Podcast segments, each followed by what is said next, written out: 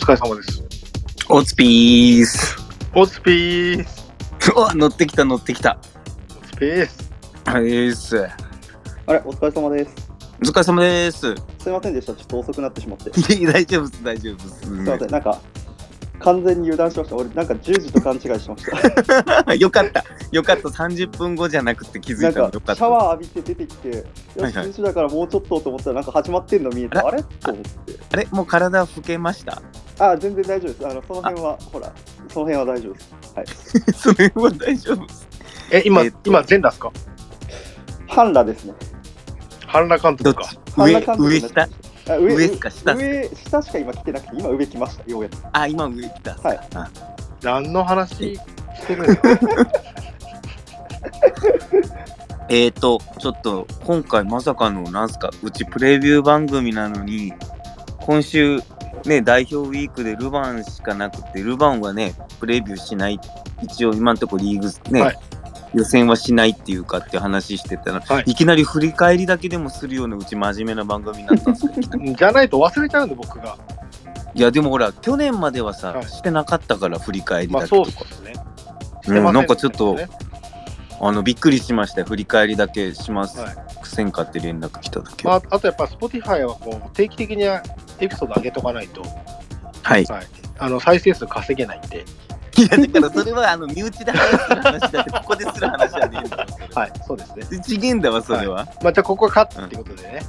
はい、ここでカットお願いします。で、しかも今回はあの、今年初ゲスト、はい、初ゲスト、L2 L2 さん、さん。はい、はじめまして。えーっと、鹿島と横浜 F・ マリノスを両方追いかけてるという、すごく特殊な、ね、人間だと思うんですけど、まあ、そんな感じで、ちょっと今年もマリノスの方を追いかけさせていただいておりまして、で、今回、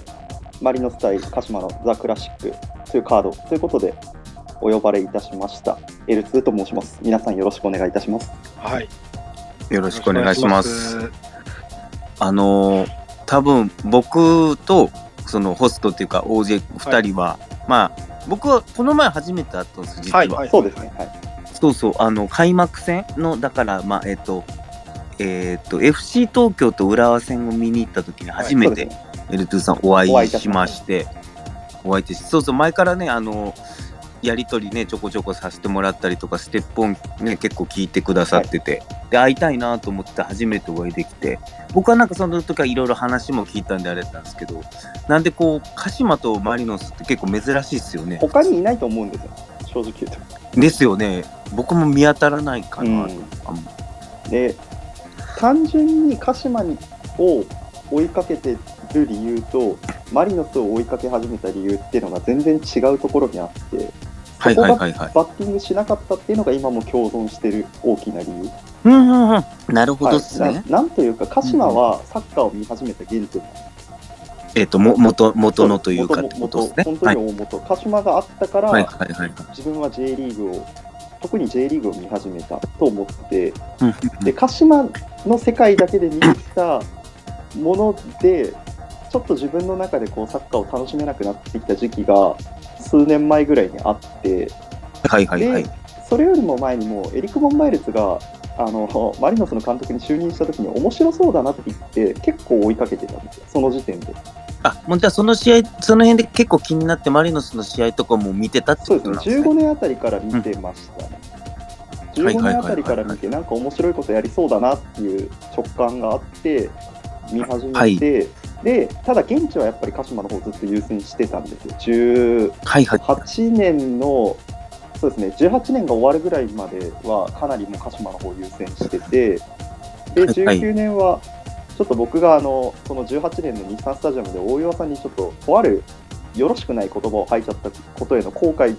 があったんで食材として必ず大岩さんが今年で多分終わりだろうけどこの1年だけは見ようって言って見てではいはいはい。2020年そろそろまあ、まあ、正直言うとそのタイミングでマリノスが一回優勝しちゃったんでなんかこのタイミングから行き出すのちょっと嫌だなとは思ってたんですけどでもマリノスの試合も現地でもっと見に行きたいなって思ってたところでコロナがあってああ、なるほど。でまあ、それでもはいはいはい。2021年終わるまでは基本もずっと映像での追いかけはリーグ戦に関しては特に毎試合は見てきててで2022年にようやくこう座席制限とかがこう、まあ、日産スタジアムだと50%でも3万とかにはなってくれるじゃないですか。はいはいはい。今までだと5000とか1万の中で、マリノスサポーターでもない俺が1個潰すのもちょっとちげえなと思っていかなかったんですけど、まあ3万ならいいかなと思って、はいはいはいはいき始。めた結果、去年、十何試合か、もう鹿島とそんなに大きく変わらないぐらいの試合って言ってて、で今年はマリノスの方がちょっと今多いかなっていう感じで、現地でも見るようになったって感じ。なるほどですね。しかもなんかどうもあの、いろいろ情報やり取りすると、あの、さっきあの、マリサポの人の試合終わった後の打ち上げにも参加してるっていまあ、う。そうですね。けかなりの頻度で言ってる気がしますね。そうそうそうそう。よくあの、今日 L2 さんと L2 さんと L2 さんとって飲みに行ってなんかまた行ってんな、また行ってんなってこっちはちょっとあの、把握はしてました。だから最初はあのツイッターであのたまに絡む L2 さんですねみたいな感じなんですよね。でも最近毎回いるから あれこの人鹿島じゃなかったっけとか思いながら。いや、歌詞だから両立はしてる。そう両立はしてるけど、コミュニティでの絡みとかがどうしても多くなるのは、うん。あんまり僕今、鹿島のメンバーとサッカーの話しないんですよ。はいはい。まあまあまあまあまあはいはいはいっていうのがあって、まあ、やっぱりコミュニティのウェイトを求めてるのがマリノスっていうのもあるから、飲み会とかよく参加させていただくまあだから僕は最近最近というか昔からよくいじってますけどね。あれ？みたいな。なぜ鹿島の方がここに？みたいな。そうそうそう、すごいいじられますよね。めんどくさいいじりを僕がやってますけど。最はい。最近もうなんか誰もなんかここにいるのが普通みたいな空気感出してきてるんで、それはそれでむずがゆいというか、はいあなんかいじられなくなったなみたいな。まあちょっとそういう感じの方なので、はいえー振り返りだけをやるにあたって、まあ、ゲストとして超適任なんじゃないかということで、今回なるほど。呼ばせていただきました。ありがとうございます。よろしくお願いします。っこちらよろしこそありがとうちょっとよろししくお願いします。よろくお願いいたします。てことで、かすません、どうでしたか？どっちに聞いてるの どっちでもいいですよ。えっ、と、じあ、どっちで？小沢さん、はい、あの小沢さん、じゃあ、えっと、OJ とエルドゥさんは、えっと、現地で見てるんですよね？はい。うんうん。僕は、えっと、この試合、えっと、次の日に見たんですよね。はい。次の日じゃない、あ終わって、終わって、その2時、終わってすぐ、試合結果が、えっと、終わった後、そっか、情報シャットアウト見たって感じやったんですけど、えっと、なんかどうですかね、あの、現地の人の感想をちょっと、まあ前半？じゃあ先に前半からいきますか、ちょっと。僕は今回も OJ 君のあの、備備忘録読ませていただきありがました、さっき。とうございます。そうそうそうそう。えっ、と、どうですかね、現地前半の感想みたいな。まあ、だから僕はやっぱり、まず4141で来つつの、えーっと、知念が、どっちかっていうと、センターバックに、こう、プレスをしていくってうんうんいう時間帯は、すごく、ケニーが空いてたので、うんうんうんうんで、さらに、4141っていうこう構え方も特性上、うん。ピトカの列ってすごいガラ空きじゃないですか。うんうん。うんうんでまあ、だからそこもあって、ケニーだなって思ってたんですよね。キーは。うん。はい。あはい鍵はちょっとケニーのとこだなと思ってて見てました、うん僕は前半は。はい。うんうんうん。まあ、はいはいはい後半はまた別の、別の視点から決まったんですけどね、あの得点自体は。うん。うんうんうんうん。でも前半はちょっと気になってたのは、まあ、人につくし、まずね、人につく時点で安西は水沼を見なきゃいけない。うんで、うんえー知念は、まあ、松健、まあ、ケニーを見なきゃいけないんだけど、彼はやっぱ人知回復としての役割を担ってるので、あんまり守備に戻るわけにもいかないじゃないですか。っていうところを考えたときに、ケニーがやっぱ浮きやすいなと。うんっていうところで、そこを結構ずっと見てましたね、僕は。はいはいはいはいって。感じです。現地で前半はねね。はい。どうでした、エルトゥさん。僕も最初、そのマリノスの保持対鹿島の非保持になる構造っていうのがどうしてもこのカードでは多くなるかなっていうのがももともとあったので最初にやっぱり見たのは僕は畑中と松原と木田のところの3人のところで、で松原に対してもう王子さんがおっしゃっていたようにそのうん。松原のところがどうしても開くっていうのは一つあったんですけどたださすがにここずっと放っといてそこからこう、うん前進されたりチャンスクリエイトされたりするのはさすがに大ちゃんって言わない方がいいですねここでは、えっと、岩政監督も あんまりいや、別に大ちゃんでいいですよ。大ちゃん大全然大ちゃんでいいですえっと、こ以下、以下大ちゃんでないです。岩以下間さん大ちゃんで。はい以下大ちゃんでいきましょう。じゃあ僕、これから僕たちも大ちゃんで呼んで、今え日は。ー岩政監督、かっこ以下大ちゃんでいきましょう。はいはい。大ちゃん、大ちゃんで大ちゃんで。えっとまあさすがに大ちゃんもそこでいや松原ずっとフリーになるようなのも良くないなって判断をどこかでしてくると思ってたんですよ。うん。で前半の途中で4141だけどその知念がスライドして新ちゃん畑中にプレッシングに行かないで松原についてってたところがあったんですよ。うん。でうん。この時にその僕がさっき注目してたのがその木田と畑中も含めた3人のところって言ってたんですけど多分そうするとインサイドハーフがセンターバックに行く機会が出てくるんで背中取ってセンターハーフがセンターバックから直で受ける機会出てくるかなって思ってて、でそれが実際、ちょっと待ってください。今俺メモったやつがあるんですけどちょっと待ってください。何分だったかなあったもんね。あったもん。えーっね。とちょっと待ってください。ちょっと何分だったかが覚えてなくてありました、あり30ました。33分じゃなかったかな。多分それぐらいの時間で、あのキーボーが鈴木優馬と土井昌磨の間ぐらいに降りて一回うん。そのまま土井が畑中に牽制に出た。そう。俺も備忘録って書いてる、それ。あそうですそうです、あのうん。さんも書いてくださってたんで書いてあるまあ書いてある。共通のところになるんですけど、そこでキーボーがうまく背中もあの外すタイミングがめちゃくちゃうまくてあうん。のズレというか、うん。でもうなんかそれ起こるのを多分畑中ももう分かってたっていうかもう絶対そうあの、松原のところがケアされた時に次狙いどころここだよねみたいなのがあったんあったか2人とも単に気づいてたかなんですけど。でそこ差し込んで前進って形見せてあれ見せられて鹿島はえ知念が前に行ったら松原白紙行かないで松原についてったとしても結局畑中からの縦パスなんかなんだかんだ入れられちゃうけどどうする？みたいな状況になって非保持の目線で言うと、まあ、ちょっと前進されることに関しては結構苦しかったかなと思いました。なんでマリノスは比較的外前進が多かったとは思うんですけどそれでもまあある程度陣地は運びやすかったのかなボールは。っまていう印象を受けあ、だから、てました。ここはまさに僕、個人的にですけど、ここまさに佐野海舟がいないことの、こう、きつさが見えてたんじゃないかなと思いましたけどね。うんうんううんん。なんか自分を映像で、画像で見てて、だから根本的に多分、プレビューでも多分、思う存分話したと思うんですけど、まあ、鹿島はまず佐野海舟がいないっていうのがあるから、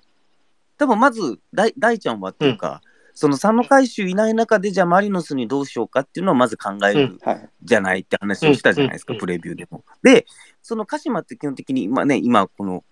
前にいる人を捕まえに行くっていうので、アグレッシブな守備をうん。ね、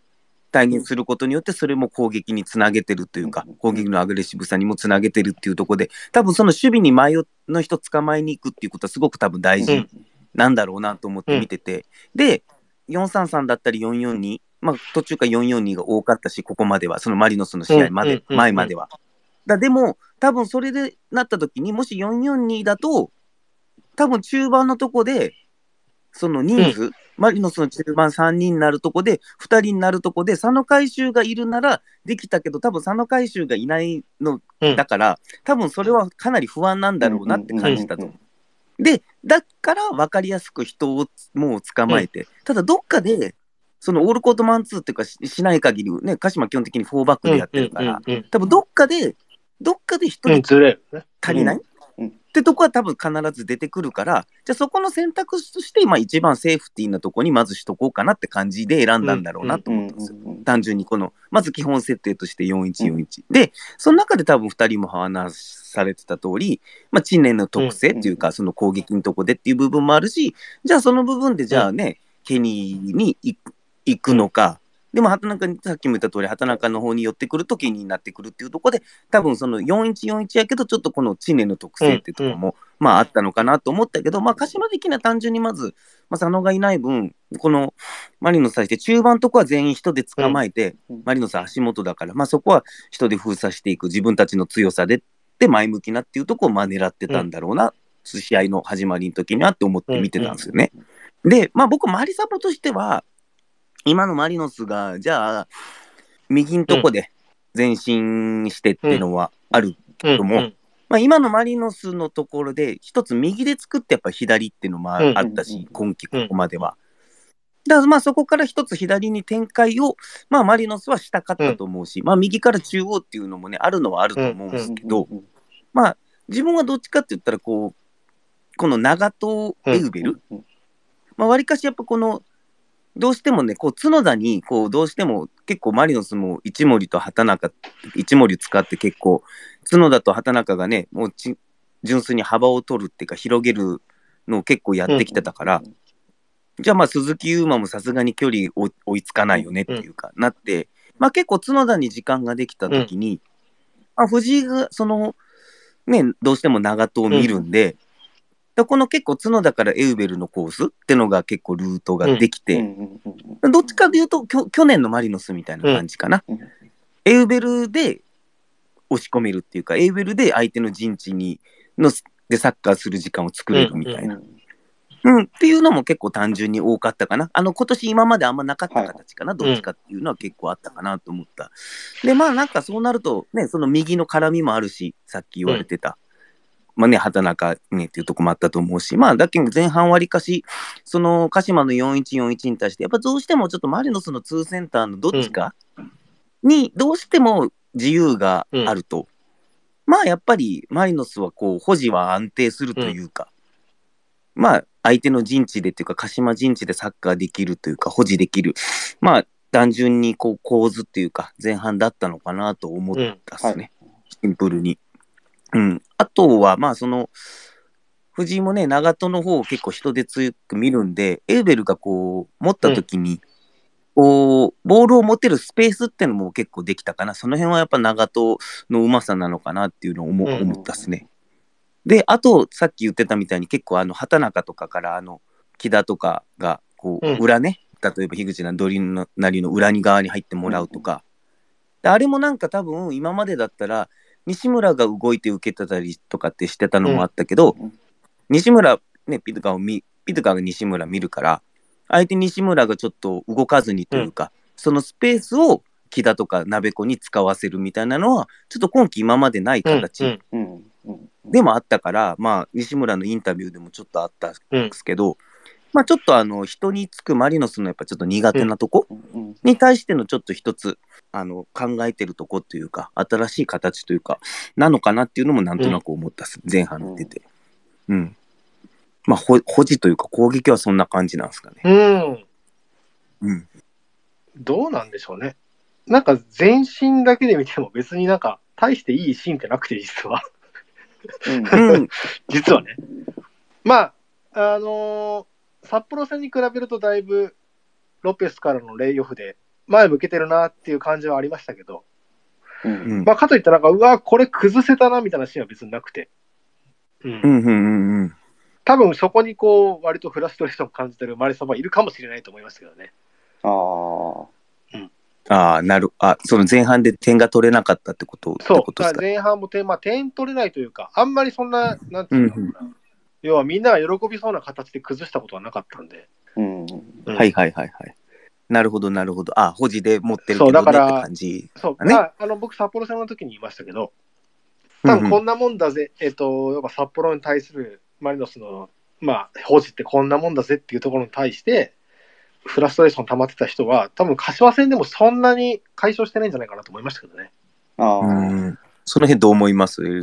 僕個人としてはその鹿島目線でももちろんこの試合見てたっていうのもあるんですけどなんか結局1個外されて前進されて戻っ後ろにこう陣地を押し下げられてっていうのを繰り返されることで本来の鹿島ってもっと前でプレーしたいじゃないですか常に。うん。うん。だけど、うん押し下げられてから、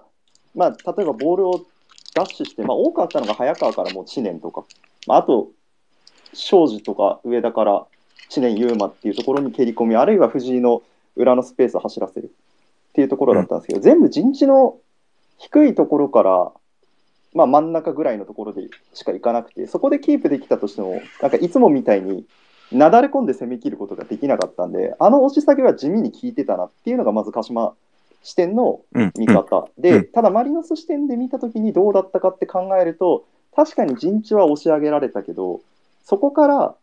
もう一個余裕を作ったり時間とスペースを作ったりしてフィニッシュメイクに持っていけるシーンまでいけるものだったかって言われると確かに足りてなかったな実際そういうシーンって前半何回あったかなって感じなので。で言えば、鹿島のそれこそ庄司とかあたりは、でも最後やらせそんなやらせてないから大丈夫だよっていう認識を持ってたかもなっていうふうにもうん。思ってます。だからなんか自分も思うんですけど、まあ多分、エムさんが言ってる通り、鹿島のとこ、それもひ上で、4バックでの4141だったと思うし、まあやっぱここはね、2センターにね、上田と庄司がいるし、そこのところの中ってとこは多分自信もあったと思うし、実際そういうシーンもあったと思はいうんだよね。で、結構、俺これも思うのに、多分攻撃だけじゃないんだよ。これ多分このステップオンでずっと言ってるやっぱマリノスの守備なんだよ。はい。結局、去年のマリノスを振り返るときにさ、どうしてもさ、その1、そのゾーン1から保持して攻撃して点取るっていうところでの攻撃ばっかりに注目しちゃうんだけど、だ去年のマリノスは、それプラス相手が多分もっと厄介だったのは、あのハイプレス、はいそれで余計なおさら、自分陣地、相手からしたら自分陣地から脱出できない。うん。個人の時も。で、かつ、その自分たちが、その守備でその形、ポジションを整えれない中で、ハイプレスを食らってしまうっていうところで、相手としてはダブルで苦しかったってことで、崩れたところでし得点シーンっていうのも結構いっぱいあったから、うん実際うんうんに。マリノスがいちいちゾーン1から保持して崩した得点が、よりも、うん、そうそうそねうそう、カウンターでね、そういう形の方が実際、去年多かったから、だけうんみんながももともと思ってるほど、うんそのゾーン1で崩してうんぬんとかじゃないんだよね。うんうんうんうんマリノスはもともとそこを1セット、その守備っていうかっていうのも含めて、攻守ってとこで相手陣地でサッカーをするっていうセットだったから、根本的にねうまく繋げて。くれましたね。そうそうそそうれ、それを、いや、ですですそれを結果的に言いたかったですよ、僕も。そう、長くやってますから。ではい、で、今年のマリノスは、それ守備を、もう多分俺もあえてやってないから、うんわざとね、はいこの4-2で蓋して、で、このさ、試合の場合はさ、まあ基本的に変わらずに、ね、ピピッカーがあんまりね、こう、アンカーの位置にいるから、西村が基本的に守備で言うと、ピッカー版になって、で、アンデルソン・ロペスが同じようにプレススイッチだけど、まあ、このさ、試合に関して言えば、その、知念がめっちゃ大外でね、張って縦にっていうわけじゃないから、例えば水沼が庄司に出てった時は、まあ、っていうか松原がスライドして出てって安西を見て、っていう形も結構あったと思うし、だ逆に長戸サイドの方はどうしても藤井が大外でっていうとこが縦っていうのがあったから、多分スライドしに行くし、えこれはエイベルの守備の特性もあったと思うから、だこっちの、まあ、この今のマリノスって多分この左サイドの守備の構図ってのあるんですよね。単純に長戸がどうしても藤井対応になるし、エイベルは常本を見るしってとこで、だけど、その外のとこで必ず4-2で、例えば鍋子がじゃあ、ペナ脇内は埋めていこうかとか、なるべくスライドしようかって感じの4-2、まず4-2基本スタート、4-2-3-1で、まあ、水沼が出ていくか出ていかないかっていう守備対応がすごく多かったと思うから、だその、単純に去年よりも、自分陣地にボールが送られて守備する時間っていうのも単純に去年より多いと思うから、うん今の守備の仕方自体がね、根本的に。だそうなると去年とはやっぱ単純に違うっていうところが結構まあ、あったのかなって感じはしたけどね。うん。って感じの印象っす。もうこれ多分これは今季のどの試合でもそうかな。うん。まあ、ちょっと違うかなと思ったら、まあ、広島戦ぐらいですかね。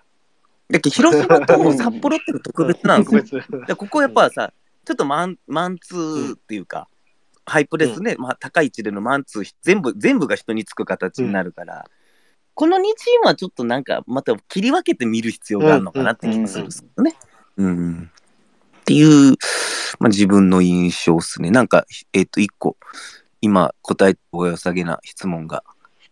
マリノスのゾーン1時に鹿島のセンターバックの前がすごく空いてた印象でした。ただの前後分断なのか、ピトゥカが動きすぎたのか分かりませんでしたがっていうのがさっきのしてた話だよね、うんはいこれ。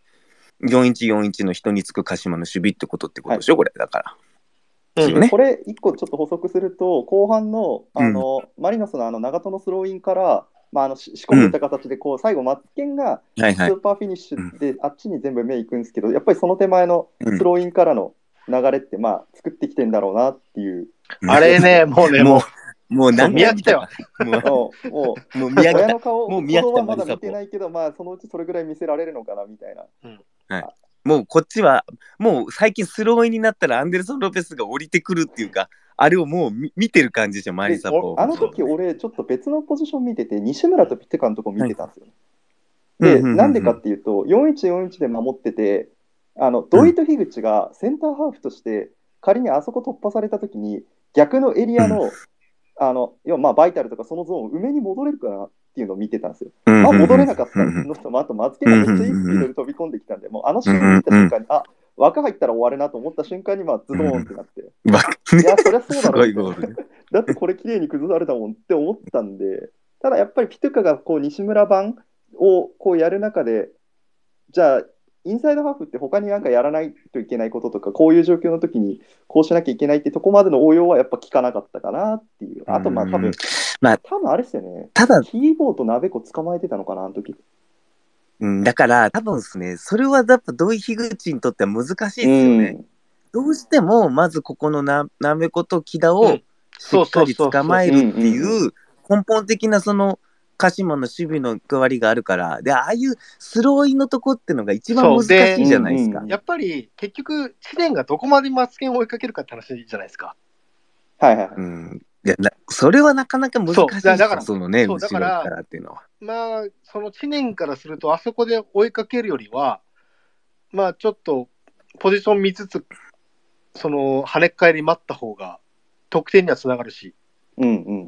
あれは、陣地回復のキーにもなるんで。そうだから追っかけていけないっすよね、うんそうそうそう。だから、だだからうん。知念はまず追いかけられないって前提で、インテリオールがどうにかするしかないんだよなって思いや、でもそれは無理だよ。うんだってこっちもツーボラだし。そうなんですよ。っていう話だよね。で結局捕まえてるから、否定一基準だから、結局開くよねってなって、防ぎようねえじゃんって最後なったんですよ。で、しかも、多分マリノスはそのここ数年、あのセットプレーのリスタートは常に狙ってるというか、相手のね、ところよりも先手打てるというか、一番バランス崩して、相手より先手打てる場所だから、まあ、あのスローイン、ね、よくあの、オージー君も言ってる、あの、ケニーのスローインから、あの、アンデルソン・ロペスが降りてきてのパターン。ね、今回は逆だったけど、うんうんもうマリノスはあのスローインの時に、あの、アンデルソンロ、ね、アンデルソン・ロペスのコース作って、アンデルソン・ロペスが降りてきて受けて、で、そのまますぐ前進してゴールに仕留めるっていうのはもう、多分もう嫌というほど練習して仕込んでるし、そう実際実戦でも何回もでやって、るあの仕込みのエロいところが、その、うんあそこだけに対策ってしても意味がないんですよね。うんっていうのが、なんか、いやらしい仕込みですよね、あれね。そうそう。うんそうそうそうそう。で、多分何がいいのかって、あとあるのは、スローインも多分フリーキックの時もそうなんですけど、蹴る人が多分フリーなんですよね。うんうん。でも多分これは大きいんですよね。うん。で、しかも狙いっていうか、定めやすいというか、っていうところで多分あれは狙っ、でも狙ってるところで、見事にね、あの、通さんが言ってたみたいにね、その、みんながついてたアンカー脇のとこ、ガラ脇、ね、ガラ脇になってバイタルのとこで、まあ決めたっていうのはしてやったりやったじゃないですかね。もう決めたし、ん？入る前に喜んでたように見えたんですけど、僕は。いや、まあ、なんかねちょっとウイイレっぽかったよねもう決まったとうんもう、上でぽかった瞬。間多分確信したんだろうなっていう感じでした。そう、だから、うんあの、バックスが飛んで、コースに飛んだ時に、もう毛に手上がってたもんね。上がってました、上がってました。早っと思って。いや、あれは入ったと思ったと思う。多分あの弾道見てね。さすがに。いや、あれ、ウイレっぽいなと思ったけど。いや、もう美しかったっすね。まあ、うん現地ですげえしか言葉出なくて、隣のアキラがなんか笑ってましたね、俺。でもずっとすげえしか連呼できなくて。いや、すごかったね。うん、いや、いい得点でした。なんか、その作りから得点の美しさまで、なんか芸術点めちゃくちゃ高いゴールでした。そう、だからいやらしい仕込みですよ。あの、うん。文脈、今までのその文脈あんま関係はなくはないけど、まあ一発芸的なところもあるし。うん。で、しかもさ、どうしてもスローインだと、一瞬の気の緩みっていうか、相手がハッてした時にはもう降りてきて受けられてるっていうか、フリーキックの時もそうだけど、まあ、あそこはマリノスが絶対狙ってるとこですよ、こうもうずーっと、うん本当に。いや、あれは、あれでもうだってね、浦和戦もあれで1点取ったし、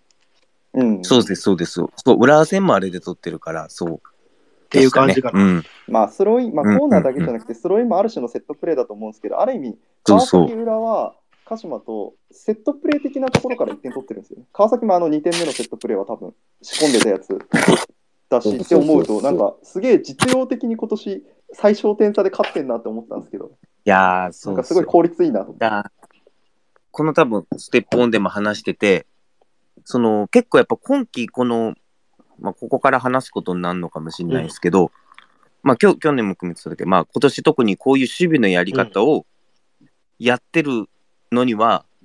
これこれ自分の意見なんですよ。自分の意見。で絶対なんか理理由があってやってるんですよね。いやでも必ず大きな理由があって。絶対おかしいもん。で、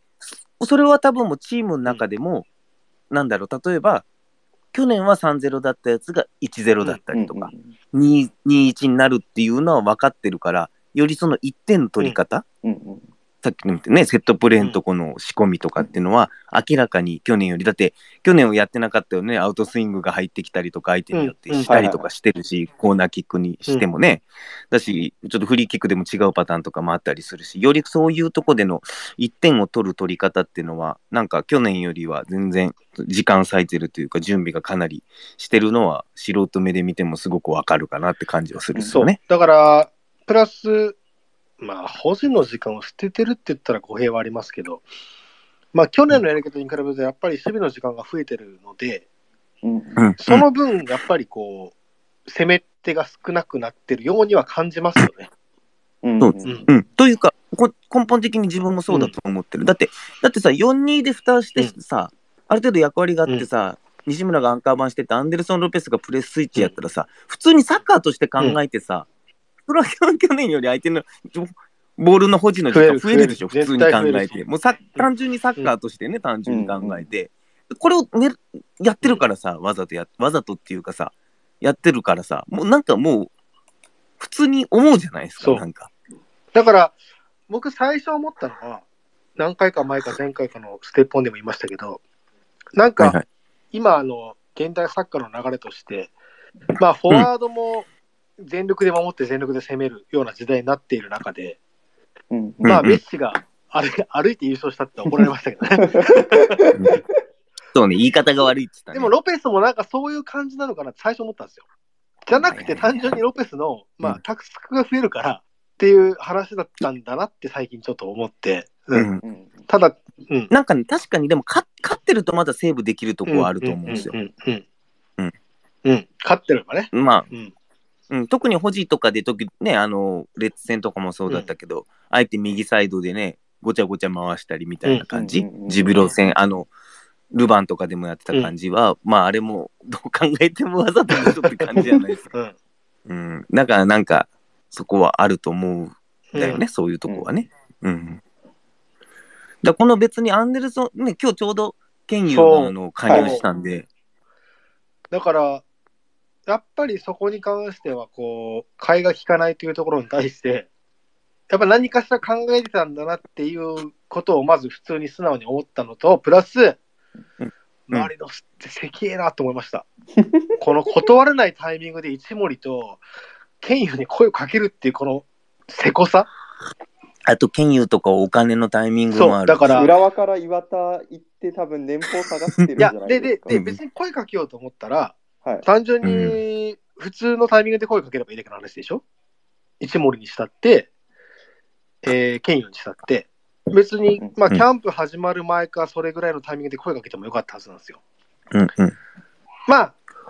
一森に関してはちょっと高岡のイレイレギュラーもあったかもしれないけど、別にその高岡の話も別に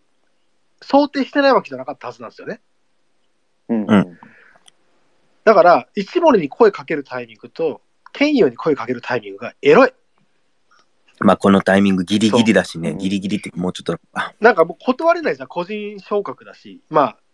ケンユに関しては特にね。で、うん一森に関しても、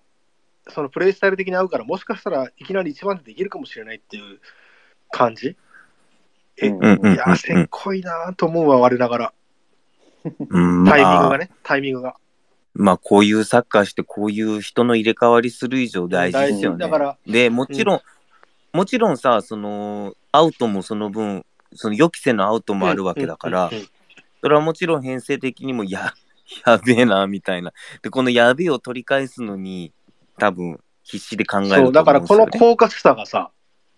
言い方は悪いけど、まあやっぱ上中くん、上中さんはまだもうちょっと時間かかるっていう多分判断だと思うんですよね。うんうんおそらく。でも、あえてロペスで、だけで行ったっていうところに、まあ僕はセコさを感じているということです。だったらもうちょっと早いタイミングで、ケンユ声かけてもよかったと思うんってるけど、うん。まあもしかしたらその辺は何かあったのかもね俺らはまあまあまあまあ、確かにね。ねうん単純に見えないところでうん何かあったの可能そう性は、そうそうそう。まああるそうそうそう。うん。うんどうしよう。ちょっと話それちゃったっすけど後半どうっすかね。後半とこ後半ちょっとまた構図が変わったっていうか、鹿島が変わったかな、やっぱりちょっとい、ね、1点、2点が立て続けに入ってというか、まあ、鹿島のちょっと守備のとこが変わったかな、大きくっていうのはあるんですけど、点入ってね。うんう。ん。まあでも、ここちょっとね、試合が荒れてたから、っぱりリボルブもないんだけど、ここからね、だいぶ集中力そがれて、なんか、ちゃんと見えなかったですね、正直。ああ、なるほどね。はいはいはいはい。結構ね、ごたごたしてたんで。ごたごたしましたね。し、なんかもう、はっきり言って多分 鈴木優馬は、あの空気感でカオスを、あの審判も含めてカオスを作り出して、なんか、うん。まあ、言ってしまえば戦術的なこととか、ピッチで起こる現象とかっていう断りじゃないところから無理やり勝ちに行こうとしてたなっていうのをうん、現地で見てて感じたし、で、サポーターもそれを察したか察してないか分かんないけど、ビハインドになってからのあの火のつけ方は、はっきり言って、マリノスのゴール裏と全然比にならなかったし、はい。あそういうのこそ、なんかやっぱ自分はダゾンだと知り得ないというか、現地情報だからこそ分かることですね、あの日の。つけ方見てて、まあ、言ってしまえば選手たちのベクトルがもう前一本に統一されて、鹿島としては、まあ、もうやることははっきりしたよねって感じで、まあ、あと選手交代もどんどんこう、なんですかね、着火剤入れてった感じ がしましたけど、ただその中でどちらかというと、鹿島のそのやり方変わったっていうところにはあんま目いってなくて、まあ、見直した時も僕もその現地で感じた感覚が、やっぱりそのユーマの火のつけ方がそういう方向だったなと思ったんで、逆にマリノスがどういうふうに時間コントロールしに行くかなって思ってて見てたら、鍋子とかやっぱさすがだなみたいなところは、どっかの74分とかのシーンかな、ちょっとあのうん数分後ぐらいに、こう一回ボール、マイボールになった時に自分のところで落ち着けて、ちっちゃいパス交換したり、自分が長い時間持ったりしてコントロールして、うわうん、鍋子マジすげえと思って。とかっていうのはあったんですけど、鹿島のやり方がどう具体的に変わったっていうのがあんまり分かってないです、僕は今。なるほどですね。僕個人的に鹿島が、まあ、ここ1点、2点って結構立て続けに入ったじゃないですか。この、家になって、その後すぐね、いえっ、と、マリノスは井上投入されて、で、すぐに常本のオウンゴールがあって2-0になってというか、で、鹿島はそこのとこで、まあ、選手も入れ替えて、まあ、守備のとこをもうリスク取ってよあの4-2-4っていううん。か、あ、はいはいはい。ここの、えっ、と、マリノスの4バックプラス鍋子と木田っていうか、に対して全部もうつくぐらいの感じ。うんうんうんで、マリノスのゾーン1の足元はもう全部ここですくい取ってやるっていう、まず、まずそこは守備見てて変わったなと思ったんですよ。あの、そこ、まあ、守備のとこでもっと前からリスクを取って圧力かけていこうっていう感じになって、僕ちょっとダゾーンで見てて、まあ、マリノスはやっぱちょっとそこで2点も、だからマリノスもこれあるんですよね。2点入ったから、うん。2点入るとより4-2-3-1っていうよりも4-4-2っぽくなるし、うんうんうんで、ウイングもわりかし前半よりも守備傾向になるから、だそれと両方のそうその相殺効果で、まあ、わりかし今度はマリノスがなる、あんま鹿島の陣地でサッカーはできない時間、だし、まあ、マリノスもそれは構造的にそう守ったらそうなるよねって感じがうん。したんですよね。うんうん単純に全部、やっぱどうしてもね、この辺になると札幌戦とかに近い感じ。それはあの長門のとこ、角田長門のとこにも来るし、最初から人がってなった時に、まあなかなか脱出も難しかった、難しかったというか、あとはその、ヤンマテウスも井上も、まあ左、ヤンマテウスだとこの左ウイングに左利きになるし、だから右ウイング、井上も右利きになるから、だからこの相手陣地とかってなった時にはいいかもしれないけど、そのゾーン1からするときに、どうしてもこう保持のとこっていうか、うん。時間作るっていうかとこではちょっと難しかったのかなって思ったし、だけど、まあでもこの辺からマリノスはね、まあ、怪我の問題もあるんだろうけど、まあ、ケニーに書いて上島入れてくるって最近ね、あうん。よくあるパターンだと思うんですけど、だからこの辺の多分見方っていうのが今季面白いかなと思うんですいや、まあだからこれは僕は別になんか割と安心して見てましたね。うんうん。だからマリノスだってわざと、わざとこの4 4-2やってるし、でうんうん、その、ウイングで守備に下がってきてなると、もう多分脱出ルートってアンデルソン・ロペスしかないっていうのはこれうん。だから、うんで、実際にこのアンデルソン・ロペスのところで脱出しようけするけど、なかなかさすがにこの鹿島のとこは、ここが強くてできないと。うん。でもまあ4-2のとこでブロックっていうか、まあここ、こうなるともう4-2じゃないな、もうほぼ4-4-2とか4-4ぐらいの感じになるんでしょうけど、最後はまなんとか、まあなんとかっていうか守ろうっていうのを、マリノスの意図も感じるから、だからこの辺が多分今季、多分もし今季レビュー書いてる人がいたら、その、ななんて言うんだろうレ、レビュー泣かせっていうか、めっちゃ面白いんだろうなって感じはするっすよね、うんなんか。でもめちゃめちゃ、なんか悪い言い方す、まあ、個人的には別にバカにしてないですけど、うんまあ、結局、鹿島ってデュエルで勝ってなんぼじゃないですか。うん。それは間違いない。うん特に今のサッカーの国そうだしね。ってなった時に、うんまあ、マリノスもまあ、ここ噛み締まれて、うん4人でバッチリ構えましたってなった時に、まあ、あんまり怖くなかったですね、正直。うんうんうんうんうん。まあ、マリノスもしっかりそこの中はね、スペース消してとかそうね。あと、なんか、ね、まずそこを基調にしてたってとこはあったかな、うん確かにね。うん単純に個人の能力見ても、まあ、今の角だったら負けないし、うんまあ、長戸もそうだし、畑中もそうだし、まあ、上島は言わずもがなみたいな感じだから、なんか全然、なんか持たれてるけど、まあまあ、みたいな感じには感じますよね、正直。でも、角田、あの、松村のとこは悔しかったっしょね。まあね、あそこは、多分だって縦に行かれて、クロスを生かしてしまったか、本人も超悔しそうなのは映像に映ってたけど、まあ、まあちょっといろいろアクシデントぶつかった後だったりね、いろいろあったとまあ、思うんですけどね。うしょうがないよだって、松村はだってエイベルも止めちゃうんで、あれは意味が分かんなかった。だけど。現地で見てて最初、うんもう常本よく絞ったなって言って、よーく背番号見たら27ってなって、そうそう。27みたいな。そうそね。いや、だこの、あれ超うまかった、松村、マジで。ね、だこの鹿島の、なんだろう、この、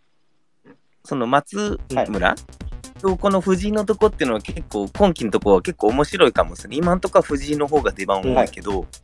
なんとなくクロスの質だったりとか、単純にまあ、スピードは藤井なんでしょうけど、うん。単純に、